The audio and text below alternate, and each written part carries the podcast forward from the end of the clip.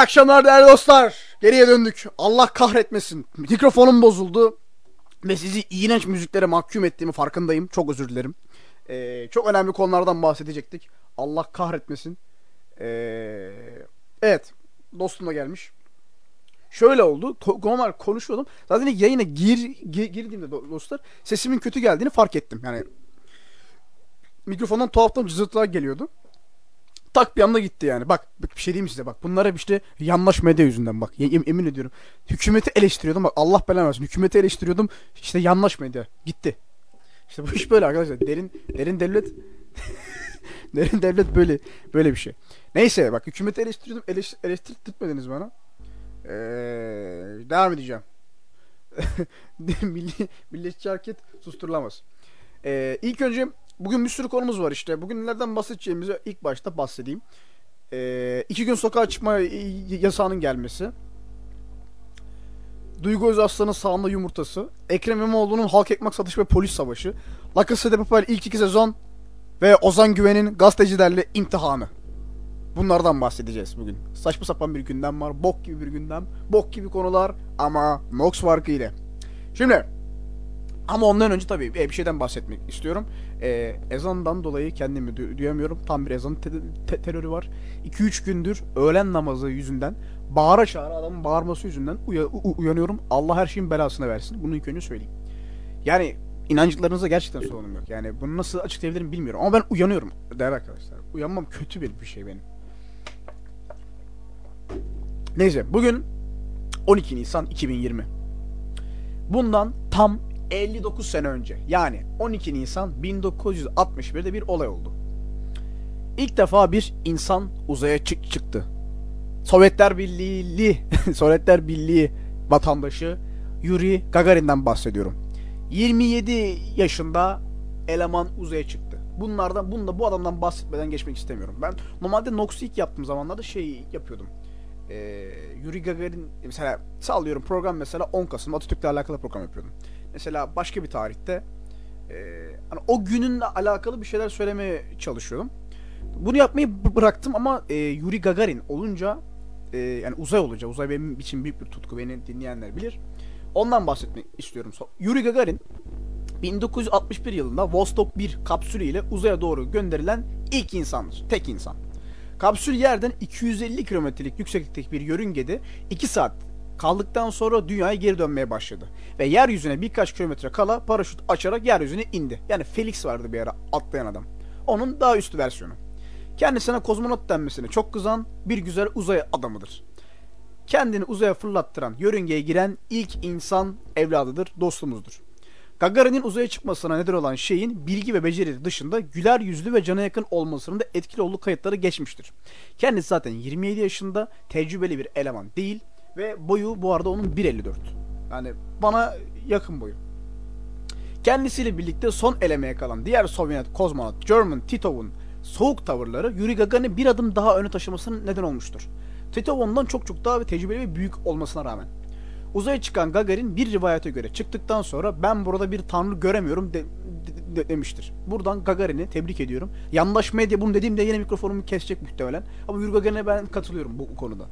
Ama bunun kayıtlara geçmediği çünkü halk tarafından spekülasyonun neden olduğu düşünülmüştür. Yandaş medya. Daha sonraki yıllarda Yuri Gagarin'in alkolik olduğu söylenir. Yandaş medya. Zaten hayır şöyle bir hata yapmışlar. Zaten alkolik olsa Tanrı'yı görürdü zaten. Hani görünmeyen bir şeyi görmesi ancak alkolikken gerçekleşebilir. Tam tersi bir mantık var orada. Üzgünüm. 27 Mart 1968'de rutin bir uçuş denemesi yaparken eğitmeniyle birlikte bir kaza geçirip hayata veda etmişlerdir. Tam 34 yaşında. Yuri Gagarin sarhoş olduğu için kazanın gerçekleştiğini söylenmiştir. Fakat hala tam olarak o sır perdesi kalkmamıştır. Dediğim gibi yandaş medya. Bilinen ölümünün 1968 yılında bir savaş uçağını test ederken gerçekleştiğiydi. Hemen ardından yaklaşık 200'e yakın uzmanın kazayı ve uçağı incelemesine rağmen ortaya çıkan rapor gizlilik nedeniyle hiçbir zaman açıklanmadı. Yandaş medya. Bu yüzden ölümün nedenine dair gönülde resmi bir belge, rapor olmadığı için ortaya 2 tane komplo teorisi atılmış durumda. Yandaş medya. Bunlardan ilkine göre Rusya-ABD çekişmesinde Ruslar için bir gurur kaynağı, bir simge olan Gagarin'in popülerliğinden korkan dönemin devlet başkanı Brezhnev'in koltuğunu kaptırma korkusuyla kozmonotu öldürmüş olabileceği yandaş medya. Dönemin tanıklarının Gagarin'in politikaya girme niyetli olduğunu ve bunun çevresine söylendiğini söylemeleri de bu savı destekliyor. Diğeri ise Rusya ile Ay'a çıkma yarışına giren Amerika'nın CIA aracılığı ile kozmonotu öldürmesi yönünde. Yani bu bizim büyük resimcilerin yorumu. Çünkü Gagarin Rusya adına Ay'a gitmeye hazırlanırken ölmüş. Bir yıl sonra da ABD Ay'a 1969 yılında, bunu da ben konuşmuştum, Ay'a Amerikan bayrağını dikmiştir. Güzel komplo teorileri var fakat onun dünya açısından çok önemli bir adam olduğunu söyleyelim. İstikbal göklerdedir de Atatürk'ü de buradan tekrar analım derler arkadaşlar. Yuri Gagarin'e selam olsun. Şimdi gündeme geçme vakti geldi. Dün Cuma günü saat 10 sularında Süleyman Soylu denilen dostumuz sokağa çıkma yasağının geleceğini söyledi. Sonraki gün için. 2 saat sonrası için söyledi bunu. Bunu söyledikten sonra halk sokağa döküldü. Halk sokağa döküldü, böyle bir şeyler, herkes üstüne çıkıyor, birinin tam bir zombi katliamı gibi. Herkes bir şeyler satın aldı. 2 gün için, bakın 2 gün için adamlar stok yapmaya girişti. 2 gün için. Yani 2 gün hiçbir şey yemeyip, evde hiçbir şey olmasın, hiçbir şey yemeyip, hiçbir şey içmeseniz bile hayatta kalırsınız ve hayatınıza sağlıklı bir şekilde devam edersiniz. Şimdi siz açlıktan veya susuzluktan ölmeyelim diye bir şeyler alıyorsunuz. Fakat o gün dışarı çıkarak zaten kendinizi daha büyük bir tehlikeye atıyorsunuz. Ama konu Türk insanı olunca değerli Aziz Nesin'in dediği gibi Türk insanın %60'ı aptaldır. Ben buna katılmıyorum. En az %83 olduğunu düşünüyorum. Çünkü baktığınız zaman kıyı illeri haricindeki diğer illerin IQ ortalaması gerçekten çok düşük. Kendi arasında iletişim kurabilen şempanzelerin, gorillerin, maymunların IQ ortalaması 82. Türkiye'nin IQ ortalaması 87. 5 puan için birbirimizi kırmayalım bence. Maymundan çok bir farkımız olmadığını, Cemil Maz'ın da dediği gibi maymundan gelmemiş olabiliriz ama maymuna gittiğimiz kesin dediği çok doğru bir çok siyasi mesajlı bir cümül. Ondan sonra halk sokağa döküldü, herkes böyle çıldırdı, bir şeyler almaya, lüppo alan, kola alanlar birbirinin üstüne, kavgalar çıktı, Twitter'a bir sürü video düştü, millet kavga ediyor. Yani ve yakın temas, yani virüs için daha elverişli bir koşul olamaz. Harika tweetler atıldı, çoğunu hatırlayamıyorum şu anda ama müthiş tweetler atıldı. İşte yani bir şey almıştı, en çok aklımda o kaldı. Evden çıkma neydi? Evde kalma yasağı gelse bu kadar insanı sokağa çıkaramazdık diye. Hani virüs için bu kadar elverişli bir ortam sağlayamazdık. Bir de şey yazmıştı, onu Instagram'da da paylaştım yani. Ülke bayağıdır yönetilmiyor yani, dümdüz bir yokuşta aşağı ilerliyoruz. Hani her şeyi geçtim, Fahrettin Koca'nın emeklerine yazık yani, gerçekten emeklerine yazık. Şimdi bak, ben burada aslında hükümete çok kızmıyorum, gerçekten kızmıyorum yani. Ben böyle durumlarda asıl suçluya kızmam. Benim kızacağım kişi o suçluya o yetkiyi verenler olur. Anlatabiliyor muyum? Yani hükümet şimdi bunu yaptı, tamam, onda açıkladı, tamam, aptalca bir hareket ama onlara mı kızacağız? Ama onların böyle adam olduk, bunlar böyle kişiler oldukları zaten bariz yani. Zaten böyle insanlar yani, onlara vermemek lazım ki böyle şeyler olmasın. Ama onları da geçtim. Şimdi sen halkının aptal olduğunu biliyorsun. Orada olma sebebini, yani o mevkide olma sebebini cehalet olduğunu biliyorsun. Hani bunları ben siyasi eleştiri için söylemiyorum. Sana onda böyle bir şey yapsan halkının sokağa çıkacağını bilmen lazım. Ve bunları yapacağını bilmen lazım. Ve Süleyman Soylu bugün bir açıklama yaptı, dedi ki öngöremedim. Pardon, kusura bakmayın. Sorry mate falan gibi şeyler söyledi. Ve muhtemelen 2 hafta sonra Fahrettin Koca'nın her gün paylaştığı turkuaz fondaki koronavirüsünün şablonunu 2-3 katına çıkmaya başlayacak. Yani benim size tavsiyem 2 hafta boyunca sakın evden çıkmayın. Asla evden çıkmayın. Çünkü 2 hafta sonra ölüm ve korona patlaması gerçekleşecek. Dün Cuma gecesi Türk tarihine geçmiştir artık. Yeni bir düzene geçtiğimizin göstergesi yani.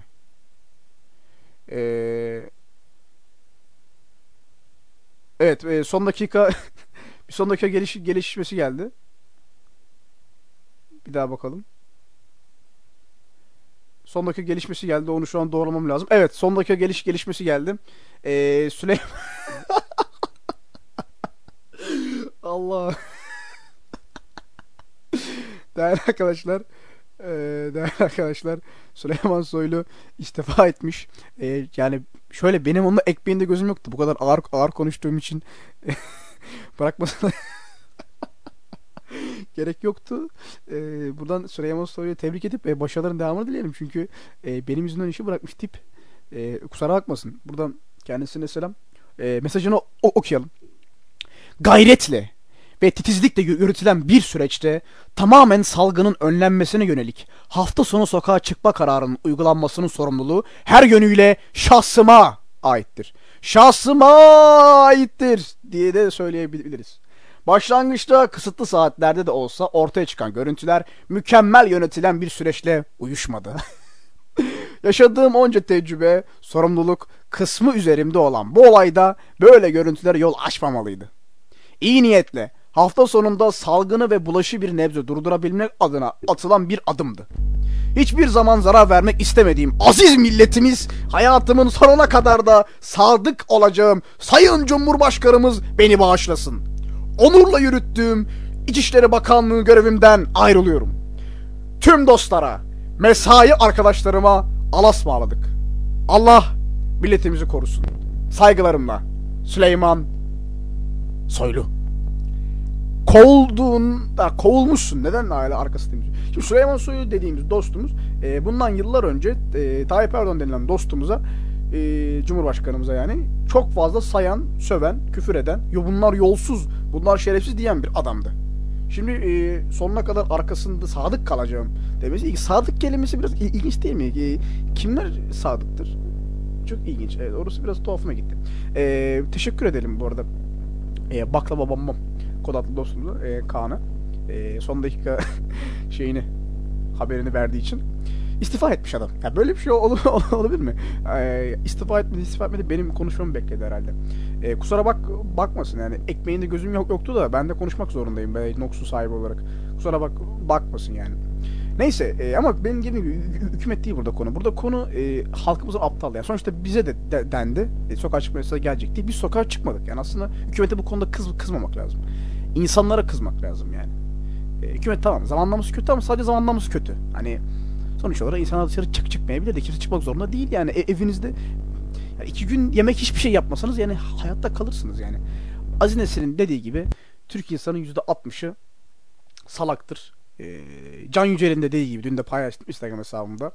Bu memleketin jeopolitik konumu küfürsüz yaşama uygun değil diye bir sözü vardır Can Yücel reisin. Şöyle, Can Yücel'le ilgili bir hikaye anlatmak istiyorum size. Yani Can Yücel'in ne kadar tespit konusunda ne kadar doğru adımlar attığına dair. Devamlı son dakika haberleri geliyor bu arada. Onlara bakıyorum bir yandan da. Evet. Neyse, Can Yücel'le ilgili olayı anlatayım. Can Yücel'in köşe yazısında göt kelimesini kullanmasından dolayı mahkemelik olduğu ve ilgili duruşmada bizim memlekette göte göt derler dediği biliniyor, böyle bilinen bir şey. Kısmen bir şehir efsanesi haline gelmiş olsa da bu Yücel'in bu sözden önce derdini anlatabilmek için anlattığı bir fıkra da var. Yani aslında örnek veriyor, ondan bahsedeyim size. Olayı anlatayım. Yıllar önce işte gazetede yazmaya başlayan Can Yücel yazısında götü G-T olarak yazmayıp de alene olarak direkt göt yazdığı için soruşturma geçirerek tutuklanması ve sonra da berbat ediyor bu işi. Hakim soruyor Can Yücel'e, işte Sayın Yücel neden böyle yazdınız? Biliyorsunuz ki bu tür kelimeleri yazmak yasaktır, suçtur, haramdır bir şey demiş. Can Yücel de vallahi hakim bey, bizim köyde göte göt derler de ondan diye bir cevap veriyor hakime. O fıkradan da bahsedeyim. Olayın aslında biraz ayrıntılı aslında. Yani şöyle, Can Yücel mahkemedeki sözlü savunmasına işte bizim köyde göte göt derler diye bitiriyor. Evet, ancak öncesinde de bir fıkra anlatıyor mahkemede. Ve ki bu kayıtlarda da var yani bu fıkra. Fıkrayı anlatayım size. Bir köyde ateşli bir hasta vardır. Kasabaya doktora getirir hastayı köylüler. Koca devletin koca doktoruna doktor hastaya fitil verir ve köye döndükleri gibi hastaya fitili an üstten vermelerini söyler köylülere. Köylüler tabii tamam doktor bey, tamam babu falan deyip köye geri dönerler. Köydeki herkese sorarlar en bilgileri bile ama kimse anüs ne demektir bilmez. Bu nedenle bir türlü ilacı da veremezler hastaya. Hastanın durumu da gitgide kötüleşmektedir. Bunun üzerine köylü doktora, koca devletin koca doktoruna telefon etmeye karar verir. Ama kimse buna yanaşmaz. Ne cüretti mi doktoru arayacak bir köylü? Neyse, durumun ve vehameti üzerine muhtar aramayı kabul eder. Bütün köylü toplanır santrale, muhtar arar. Biz ne yapacağımızı bilemedik doktor bey falan diyorlar. Karşıdan doktor bir şeyler söyler, muhtar döner ama arkasına makattan verin doktor der. Yine tüm köye sorarlar. Komşu köyleri birilerini yollayıp sordururlar falan. Ama makat ne bilen yine yoktur. Hasta ise gitti gidecek ateşler içinde kıvranıyor bayağı falan. İhtiyar meclisi toplanıyor. O bilgili kültürlü ihtiyarlarımız toplanıyorlar. Son çare doktorun bir kez de aranmasına karar verilir. Yine kimse aramak istemez doktoru. Nihayetinde yine biri kandırılır, telefonun başına geçer ama bir yandan da söylenmektedir. Çok kızacak doktor bey diye. Sonunda telefonu açar, durumu anlatır. Doktor bir şeyler söyler yine. Telefondaki köylü yüzü allak bullak, çökmüş bir şekilde arkasına döner ve der ki çok kızacak demiştim. Götüne soksun derim.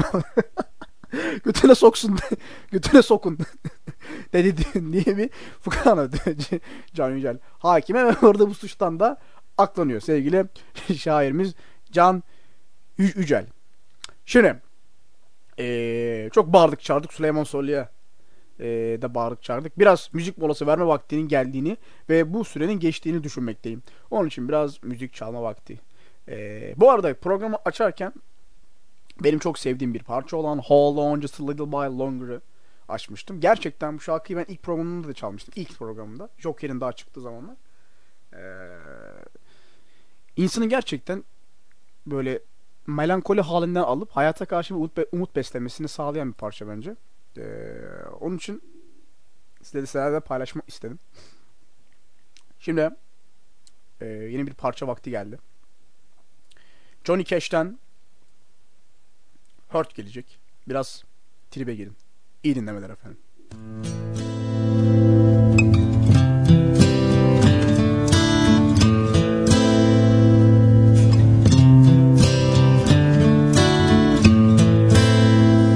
I hurt myself today to see if I still feel.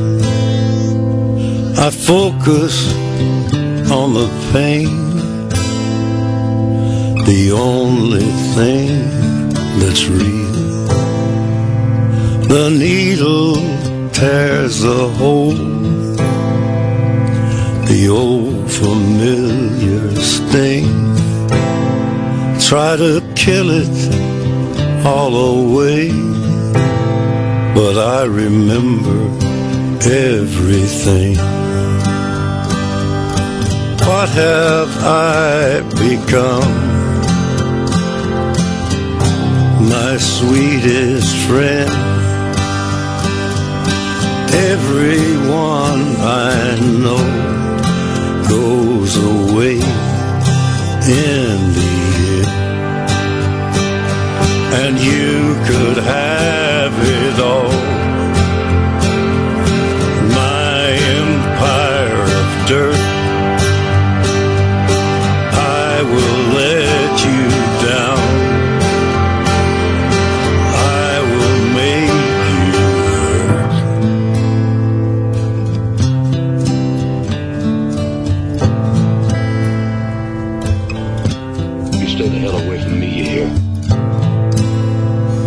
I wear this crown of thorns upon my liar's chair,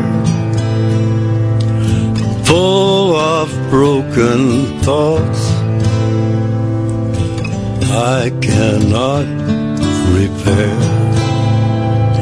Beneath the stains of time, the feelings disappear.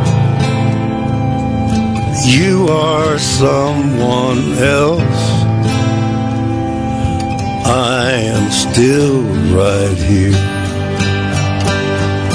What have I become? My sweetest friend, everyone I know goes away in the year. And you could have it all,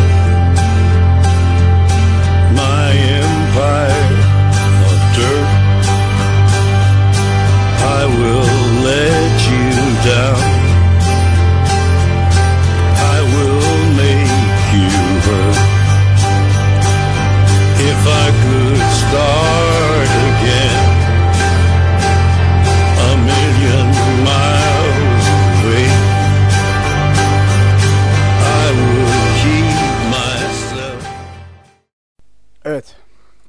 Geriye döndük. Johnny Cash'ten Heart dinledik. Gerçekten bu AKP'nin kuyusunu değerli bakan değil yani damatla Süleyman Soylu kazdım. Son dönemin bence en önemli siyasi gelişmelerinden biri Süleyman Soylu'nun istifası. İstifa değil ama yani hepimiz biliyoruz Türkiye'de istifa olmaz. Türkiye'de her şeyi edersin, yaparsın ama istifa etmezsin, kovulursun. Yani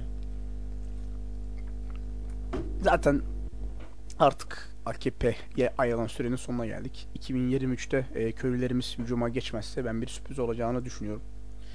Bakalım artık yapacak bir şey yok. Bu arada şeyden bahsetmek istiyorum.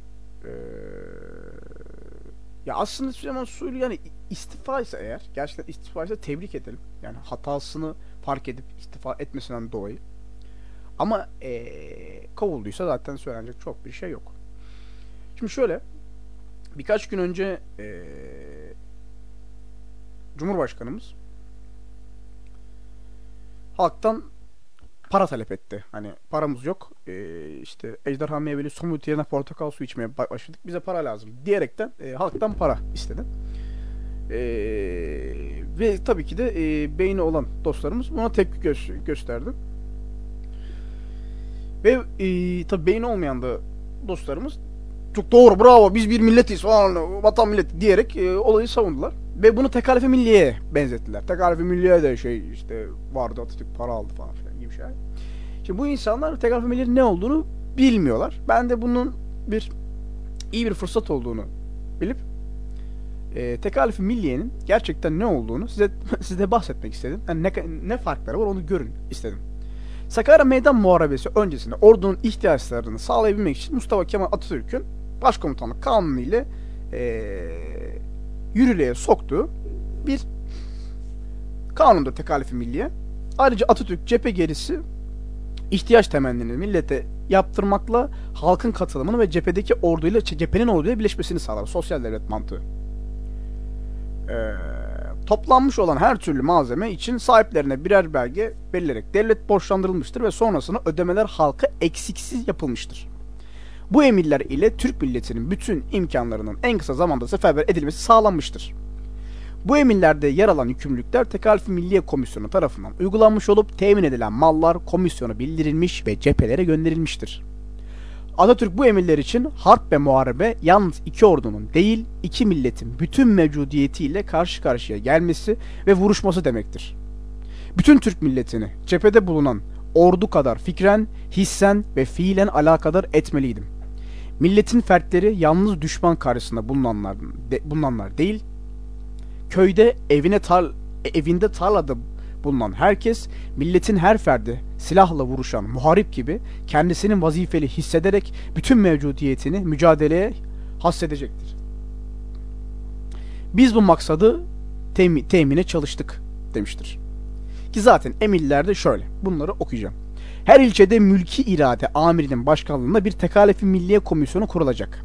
Bu komisyonlarca toplanan malzemenin ordunun çeşitli bölümlerine dağıtımı sağlanacaktır. Yani alınan para uygun olan yerlere gidecek. Tekrar ejderha meyveli sümutiye veya kapalı hanımlarımızın bebeklerinin alyanslarına değil. Ülkede her aile birer kat çamaşır, birer çift çorap ve çarık hazırlayıp Tekalifi Milliye Komisyonu'na teslim edecektir. Yani burada amaç sadece halktan para almak değil. Kesinlikle orduya yardım. Tüccarın ve halkın elinde bulunan çamaşırlık bez, Amerikan patiska, pamuk yıkanmış ve yıkanmamış yün ve tiftik, erkek elbisesi dikmeye yarayan her cins kışlık ve yazlık kumaş, kalın bez, kösele, ince meşin taban astarlı, sarı ve siyah meşin, tek çivi kundura, iplik, mal, yem torbası, yular gibi stoklardan %40'ına parası sonradan ödenmek üzere el konuldu. Parası sonradan ödenmek üzerine. Eldeki buğday, saman, un, arpa, fasulye, bulgur, nohut, mercimek gibi yiyeceklerin stoklardan %40'ına parası sonradan ödenmek üzere el konuldu. %40. Ve parası sonradan ödenmek koşuluyla. Burası çok önemli. Çok amelli. O çok amelli reis de yarın öbür gün istifasını alırız. Ordu ihtiyacı için alınan taşıt araçları dışında halkın elinde kalan taşıt araçlarıyla 100 kilometrelik bir uzaklığa kadar ayda bir defa olmak üzere parasız askeri nakliyat yapılması emredildi. Ordunun giyimine ve beslenmesine yarayan bütün sahipsiz mallara el konuldu. halkın elinde bulunan savaşta lüzumlu bütün silah ve cephanenin 3 gün içinde teslim olması emredildi. Yani fark ettiyseniz ülke elden gidiyor ve savaş halindesiniz. Atatürk diyor ki savaş halindeyiz. Şu an hepinizin yardımına ihtiyacım var.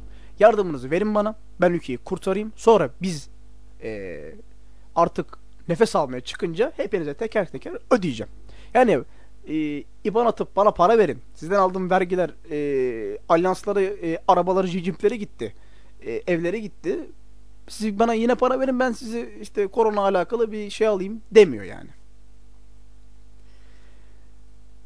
Halkın elinde bulunan 4 tekerlekli yaylı araba, 4 tekerlekli at, öküz arabaları, kağıt arabaların, kığın arabaların bütün takımlı hayvanlarıyla beraber binek ve top çeker hayvanları, katır ve yük hayvanları, deve, eşek sayısının %20'si de ordu tarafından el konuldu. Tekalifi Milliye ile IBAN atılmasının farkı da işte bu. Kesinlikle benzetilmemesi gereken, hele de vizyonları asla karşılaştırılmaması gereken iki adamın özetidir bu. Ya bu Süleyman Soylu ayrıntılarını çok merak ettim. Şu an elimizde hiçbir şey yok ve ben haftaya tekrar program yapana kadar, bir hafta geçeceği için olay soğuyacaktır muhtemelen. Ama biraz moralim bozuldu. Görüyorsunuz ne kadar medyatik, ne kadar muhabir bir insanım. Gelelim başka bir konuya. Siyasetten gittiğimiz için bu konuyu tekrar açayım. Ekrem İmamoğlu belediyelerin ekmek satışını devam edeceğini söyledi. Sonra devletin verdiği kararla buna yasak geldi. Çünkü devlet içinde devlet her zaman Ekrem İmamoğlu yere yerden çöp alıp çöpe atsa devlet içinde devlet kurmayın diyorlar. Sonra polis buna engel oldu. Sonra insan dedi ki neden böyle bir şey yaptınız? Onları savunanlar bile. Onlar dedi ki evet biz niye böyle bir şey yaptık diyerek o kanunu geri çektiler. Ekrem İmamoğlu da teşekkür etti Twitter hesabından. Çok ilginçler yani, bilmiyorum ya. Yani birlik beraberlik olmamız gereken demeyeceğim de yani, hayatta kalmamız gereken bir konu var. Hala siyaset yapmanın ben çok yanlış olduğunu düşünüyorum açıkçası yani. Bilmiyorum, bir tuhaf insanlar, çok tuhaf ya. Neyse. Bugün Twitter'da gündemde tek bir şey vardı. Bundan biraz konuşmak istiyorum. Biraz yine sinirleneceğiz, bağıracağız, çağıracağız. Duygu Özarslan diye bir tip var. Bu tipin ben gerçekten nereden ünlü olduğunu bilmiyorum. Galiba YouTuber'mış bildiğim kadarıyla. Neyse. Bu tip video çekiyor. Video atıyor Instagram'a. Sahamla yumurta yaparken bir şey söylüyor. Diyor böyle Sunny Spice mi ne bir şey söylüyor. İşte bu Sunny Spice'ın Türkçesi ne ya? Fakirler bana ne diyorsunuz falan. Haliyle Türkçesini soruyor. Kamerayı çeken adam da sahamla yumurta diyor. Duygu Özarslan da diyor ki aa sahamlı yumurta mı bunun adı? Diyor. Video bu. Şimdi bu video ile alakalı söylenecek birkaç şey var. 1.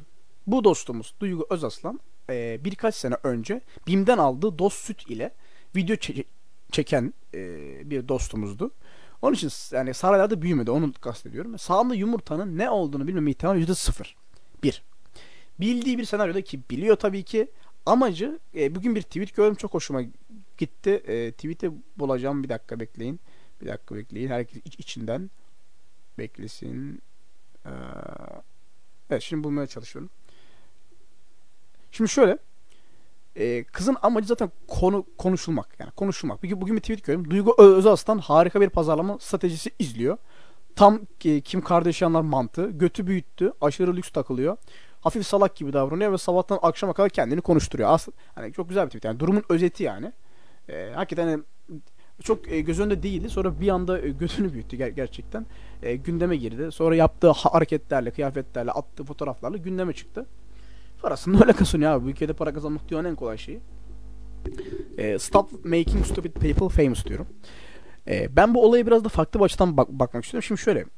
Kız ya tabii ki biliyor da ama bir şeyin Türkçesini unutup İngilizcesini söyleyerek hava atmaya çalışıyor. Yani bu bir hiyerarşi göstergesi gibi. Bana bu çok saçma geldi. Yani ana dilinden bir kelimeyi unutup İngilizcesini söylemen bir hava atmak, bir yani şey midir? Üst biri olduğunu mu gösterir? Aslında kız bunu bilerek yapmadı ama bunun havalı bir şey olduğunu düşünerek yapıyor ve insanlar da vay be falan diyenler var yani. Sadece Duygu Özarslan değil. Caddedeki kızlarımız, genç kızlarımız İngilizce kelimeleri, İngilizcelerini söyleyerek havalı olmaya çalışıyorlar. Yani ana dilleri aslında aynı kelime olan, sadece toplumsallaşmadan dolayı ve yani insanoğlunun iletişim ihtiyacından dolayı farklı şekilde evrimleşmiş, aynı objeyi anlatan farklı kelimeler bunlar. Hani havalı veya havasız değil. Siz her boka o gözle bakıyorsunuz. Farkındayım. Havalı mı, havasız mı, cool mu, değil mi kafasıyla. Ama yani değil bu ya. Hani İspanyolcası da var, İngilizcesi de var, Türkçesi de var. Ana dilinde söyleyemediğim bir kelimeyi İngilizce'de söyleyince havalı olmuyorsunuz. Yani sizi maalesef bu rüyadan uyandırmak zorundayım. Hatta bu ara revaçta olan bir konu var. Cehaletle hava atılmaya çalışılıyor. Yani bilmemeyi iyi bir şey olarak gösteriliyor. Türkçesini unutmak onun için bir lütuf gibi gösteriliyor. Başka bir örnek de şöyle. Bu ara tweetleri görmeye başladım. Duygu Özarslan'ı gerçekten tanıyan var mı? Alentik'i kim ya? Hiç duymadım. Veya Murat Övüç o kim ya? Hiç duymadım falan gibi şeyler söyler. Şimdi bu insanları tanımamak bir şey değil. İyi bir şey değil yani. Güzel, vay be ne kadar entelektüel. Bunu tanımıyor. Yani böyle bir cümle yok. Bilmemek övünülecek bir şey değildir. Bilmemek. Hani tanırsın ve hani mesela Alentik'i ben tanıyorum ama dinlemiyorum yani. Mesela bu normal. Ama tanımamak normal değil. Senin mağarada yaşadığını gösterir. Nasıl tanımazsın yani? Sen şey misin? Homo erectus falan mısın? Mağarada mı yaşıyorsun? Ejderha falan mısın sen yani? Nasıl duymayabilirsin? Alentik'i en azından ismen duyarsın. Yani çok büyük adam olduğu için değil ama duyarsın yani. Dinlemezsin, tamam. Duygu Özarslan tanırsın ama videolarını seyretmezsin. Yani bu başka. Tanımamak yani cahilliği, bilmemeyi öven, bunu bir lütufmuş gibi gösteren bir seviyeye geldik yani. Kız bir şeyin Türkçesini bilmiyor. Vay be İngilizce söyledi. Türkçesini bilmiyor. Bravo. Veya tanımıyor be. Bravo. Tanımamakla, bilmemekle falan övünülmeye falan başlandı. Çok enteresan bir devre girdik. Hani sonu hayırlısı olsun. Bilmiyorum. Her şey çok saçma yani. Yani yani bilmiyorum ya. Hiç sonumuz hiç iyi değil. Çok cahil bir toplumuz. Gerçekten çok cahil bir toplumuz. Hiçbir şeyi düzgün yapmıyoruz. Hiçbir şeyi düzgün bilmiyoruz yani. Bugün gündemde olan başka bir konu da vardı. Ozan Güven'in evinde 24 saat kameraya çekmişler kapıyı. 24 saat paparaziler. Ya Ozan Güven şey lord mu ya? Niye Ozan Güven? Mesela niye? Ne bileyim niye Ozan Güven? Anladınız mı yani? Niye işte Türk ünlü hiç tanımıyorum ya. Ya tanımıyorum. Siz ne diyorsunuz cahiller buna? Anlayacağım şimdi. Türk ünlü mesela niye Can Yaman'ı çekmiyorlar? Niye mesela Onur Tuğrul muydu? Onu niye çekmiyorlar? Niye Ozan Güven çekiyorlar? Anlamadım. Bize bilerek yapıyorlar. Daha öncesinde bu senin adın ne? Dalayarak falan gibi bir muhabbet vardı ya. Ondan dolayı muhtemelen Ozan Güven'i 24 saat kameraya çekiyorlar. Ozan Güven sinirleniyorsun, çıkıyor. Siktirin gidin lan diyor, ne işiniz var burada falan filan diyorlar. Paparaziler de diyor ki Cem Maz'ın evinde yangın çıkmış falan diyorlar. Bana ne lan Cem'den, siktirin gidin falan diyor. Kovuyor onları. Bilmiyorum ya, bu adam var ya, elinde olsa Hitler gibi gazetecileri bir fanusa alıp onları yakıp kül edip onlarla sabun yapabilecek bir adam yani. Bir insan gazetecilerden bu kadar nefret edemez yani. Ozan Güven kadar. Bilmiyorum, sinirli bağırıp çağırıyor insanlara. Tuhaf bir insan. Evet. Şimdi yine yoruldum. Ozan Güven'e buradan selam olsun. Çünkü gazetecileri paparazi, bir kere paparazi mesela ben desem 25 dil biliyorum. Dünyanın en büyük insanıyım. Daha önce BBC'de, CNN'de çalıştım ve Show TV magazin için paparazilik yapmak istiyordum diyorum. Yanındaki adam da ben şerefsizim dese onu alırlar işe. Böyle bir meslek yani. Hakikaten yüzsüzlükle iyi şey olunuyor. Paparazzi. Bilmiyorum ya. Sıkıntılı. Neyse. Şimdi bir müzik molası verelim. Ardından La Casa de Papel'in, ben de onunla bahsedeceğim. İlk iki sezonundan bahsedeceğim. Hatalardan veya iyi şeylerden. Şimdi Lionel Richie'den Hello geliyor. İyi dinlemeler efendim.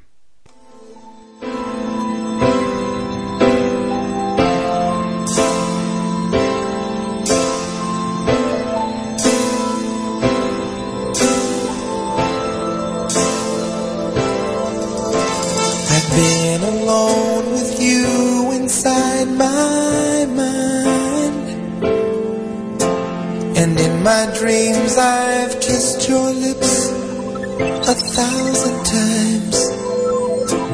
I sometimes see you pass outside my door. Hello, is it me you're looking for? I can see it in your eyes, I can see it in your smile. You're all I've ever wanted, and my arms are open wide. Cause you know just what to say, and you know just what to do, and I want to tell you so much. I love you.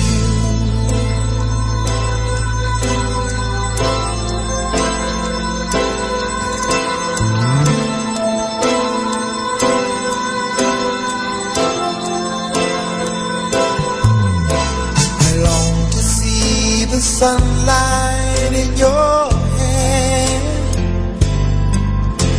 and tell you time and time again how much I care. Sometimes I feel my heart will overflow.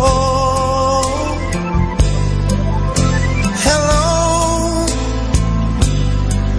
I've just got to let you know, 'cause I wonder where you are, and I wonder what you do. Are you somewhere feeling lonely, or is someone loving you?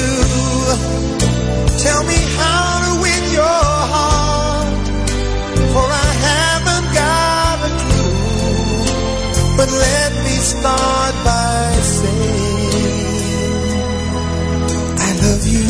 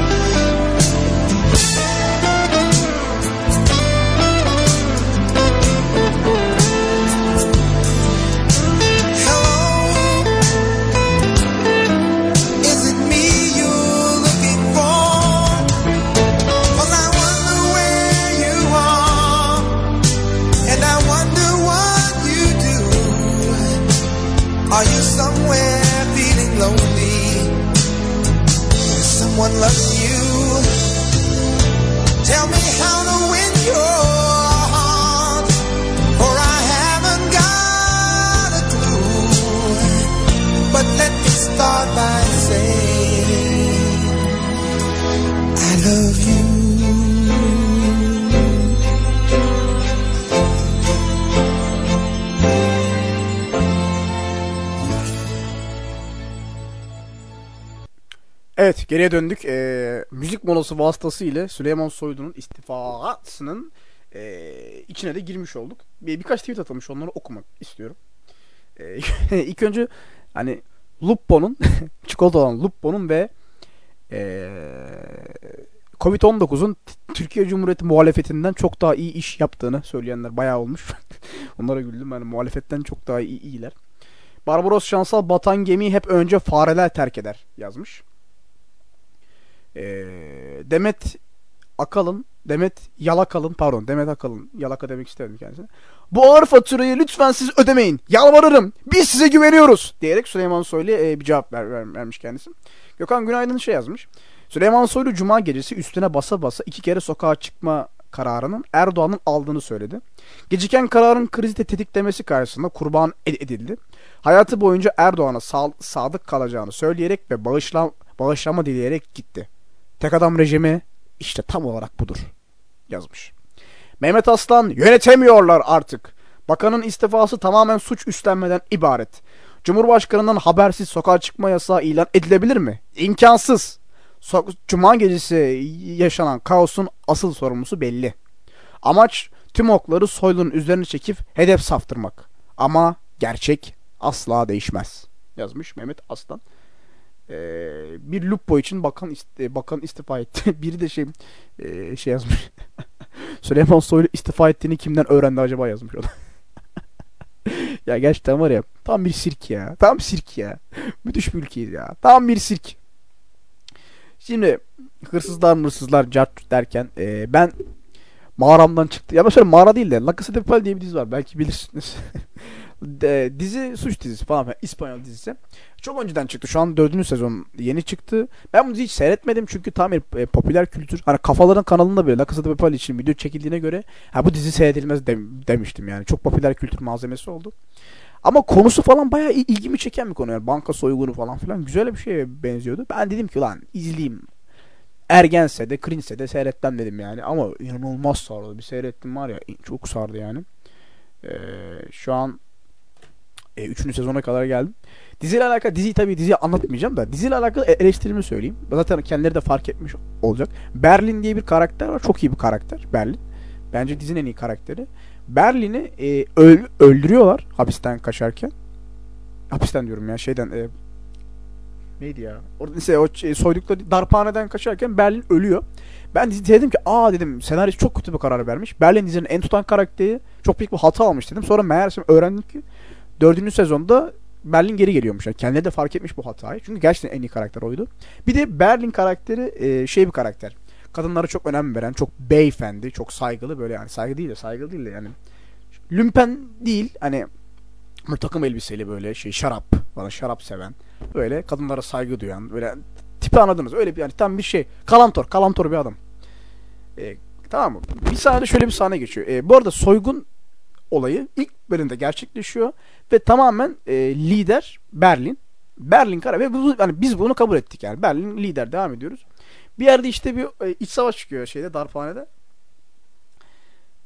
Nairobi diyor ki Allah'ım çok ya, Netflix var ya, Netflix gerçekten inanılır gibi değil ya. Yani şaka gibi bir yer yani. Neyse. Berlin'e diyor ki sen mi diyor yöneteceksin bizi diyor. Berlin'e diyor ki burası ataerkil bir dünya. Ben yöneteceğim tabii. Lan ne alakası? Ya bu nasıl bir senaryo? Bunu niye desin ki o ya? O kadar saçma ki. Zaten o yönetiyor zaten, tamam mı? Yani ataerkilim, ben yöneteceğim falan. Salak laflar. Ben de ulan niye böyle bir şey yapmışlar? Kesin bununla alakalı bir şey söylenecek. Var ya, diziye konsantre olamıyorum. Bekliyorum. Ona cevabı bekliyorum. Sonra aynı bölümün sonunda Nairobi, bu arada kadın. Nairobi yönetimi devraldı. Berlin'den ve dizi şöyle bitti. Dedi. Nairobi kameraya yaklaşarak. Artık anaerkil bir toplum gibi bir şey söyledi ve bitti bölüm. Ya senaryoyu sıçmayın. Ya bıktım artık bu Netflix'in duyarlarından da bilmem nesinden de. Zaten anlamıyorum. Zaten Netflix'i seyredecek profile sahip olan adam, hani feminizmin ne olduğunu bilen, cinsel tercihlere saygı duyan, herhangi değerlere, fikirlere saygı duyan insanlar Netflix'i seyrediyor. Yani gidip benim dayım, ne bileyim Erzurum'daki teyzeler Netflix seyretmiyor ki. Aslında onların teyzeleri değil de gençlerden bahsedeyim. Yani asıl senin duyar vermen gereken, yani kadınlar çiçektir veya erkekler kadınlar eşittir, gayler iyidir falan. Bu mesajı vermek istiyorsan hani bize değil. Vermen gereken, konuşman gereken kişiler biz değiliz yani. Netflix'in, ben duyara karşı değilim bu arada yani. Sonuçta senaristin bunu yapmaya hakkı var da. Bir zamandan sonra olay diziden çok duyar kasma amacına geçiyor. Onu beğenmedim falan filan. Ama genel olarak güzel seyredilir yani. Ben zaten bu karantina döneminde seyredemediğim dizileri sevdim. Mesela Prison Break'i seyretmedim. La Casa de Papel'i seyretmemiştim. Lost'u seyredeceğim. Ondan sonra başka Game of Thrones'u seyredeceğim. Bunları seyretmeyi planlıyorum yani. Onun dışında çok bir şey yok. Şimdi ben aslında şu an bir şarkı açmak istiyordum.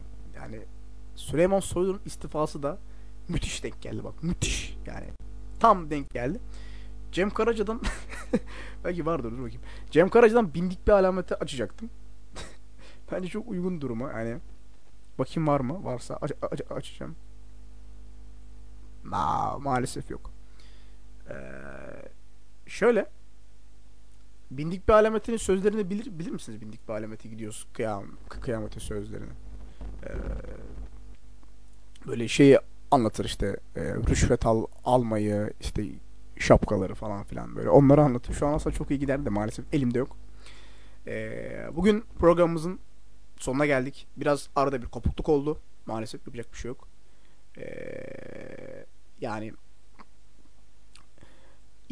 2020'de olmayacak şeyler geliyor başıma yani. Bu konuyla alakalı tek söyleyebileceğim şey bu. Neyse. Kendinize çok dikkat edin. Yani kafayı yiyebilirsiniz. Çünkü hele de cuma günkü o Süleyman Soylu faciasından sonra iyice evlere artık sığmak lazım. Çünkü dışarısı artık tamamen virüs ve mikrop kaynıyor. Kendinize çok dikkat edin. Hijyenize dikkat edin. Dışarı çıkıp gelince ellerinizi yıkayın, yüzünüzü yıkayın. Eldiven ve maske takmayı unutmayın. Kendinize çok iyi bakın. Dinlediğiniz için teşekkür ederim.